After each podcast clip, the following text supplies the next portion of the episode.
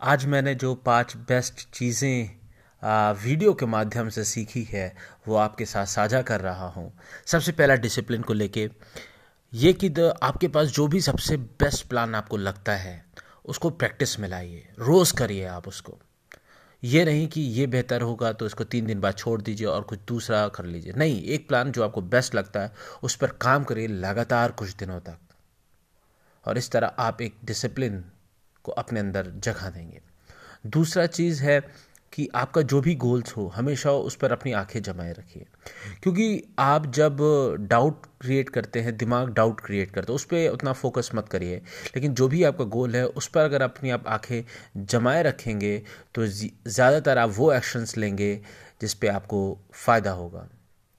तीसरी चीज़ है the greatest wealth is health अगर आपका हेल्थ सही है तो आपको कोई दिक्कत नहीं होने वाली। मान लीजिए कि मिसाल की तरह पे एक होटल में हो और वो होटल सेवन स्टार होटल हो, सारी लग्जरी चीज़ें वहाँ पे अवेलेबल हो, और बस उस दिन आपको थोड़ा सा बुखार हो। क्या आप अच्छा फील करेंगे इतना सब कुछ होने के बावजूद? नहीं। तो सोचिए कितनी इंपॉर्टेंस है हेल्थ की।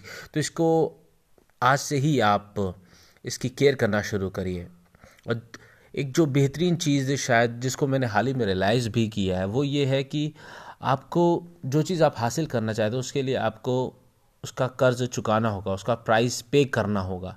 मतलब ये है कि जो जिस तरीके की वो मेहनत मांग रही है आपसे, वो आपको करना पड़ेगा। और फ़ायदा ये है, अगर आज आपसे मेहनत करते हैं तो कल इसका फ़ायदा उठाएँगे। लेकिन अगर आप आज वो प्राइस पे नहीं करते हैं, ज़िंदगी आपसे वो कर्ज वसूल करेगी मेहनत के रूम में। लेकिन अगर आपको ढलती उम्र में में आप ज़िंदगी वसूल करती है तो आपको बहुत तकलीफ़ होगी। तो इससे अच्छा है कि सक्सेस पाने के लिए जो प्राइस पे करनी है, मेहनत के नाम पे, वो आज से ही आप शुरू कर दीजिए।